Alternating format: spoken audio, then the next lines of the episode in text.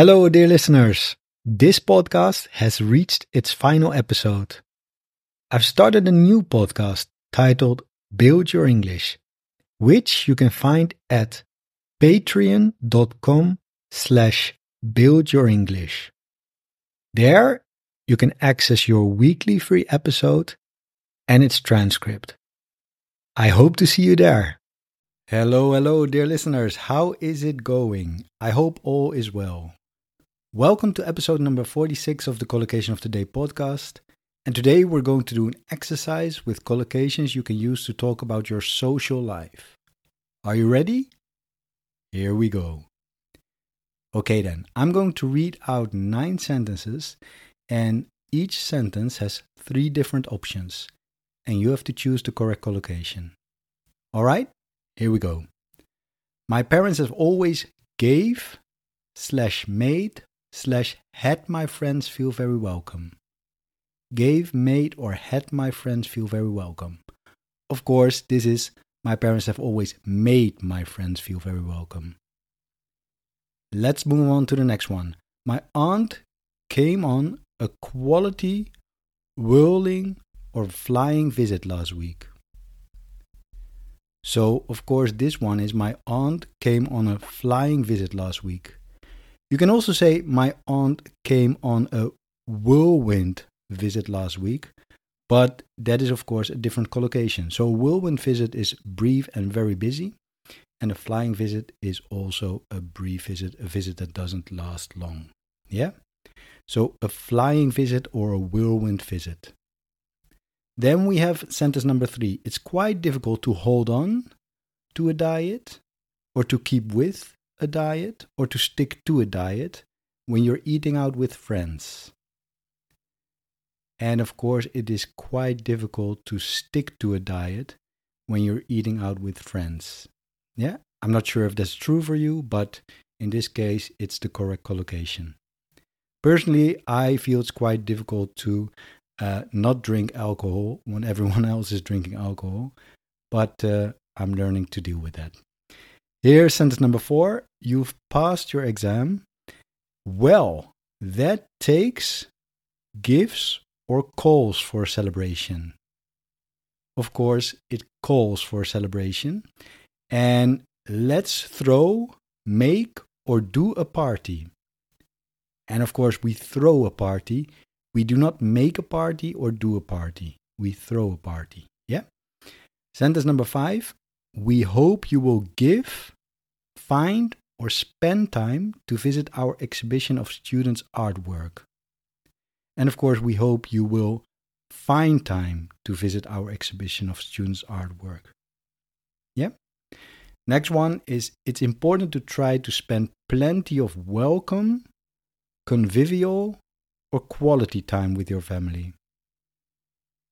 And naturally, it's important to try to spend plenty of quality time with your family. By the way, convivial, that means friendly, lively, and enjoyable. Convivial. Sentence number seven.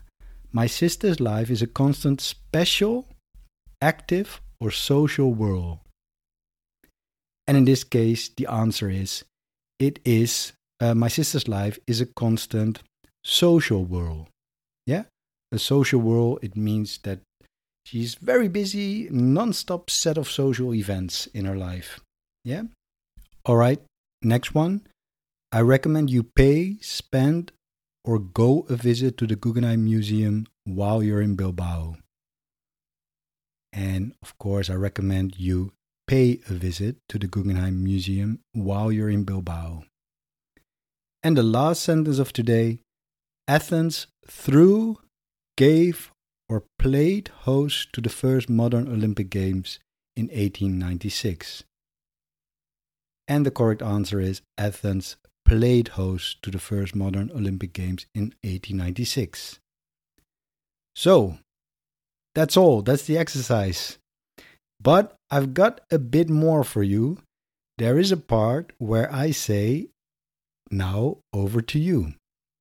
And in my notes, I wrote down a few questions, and the question is for you can you answer them?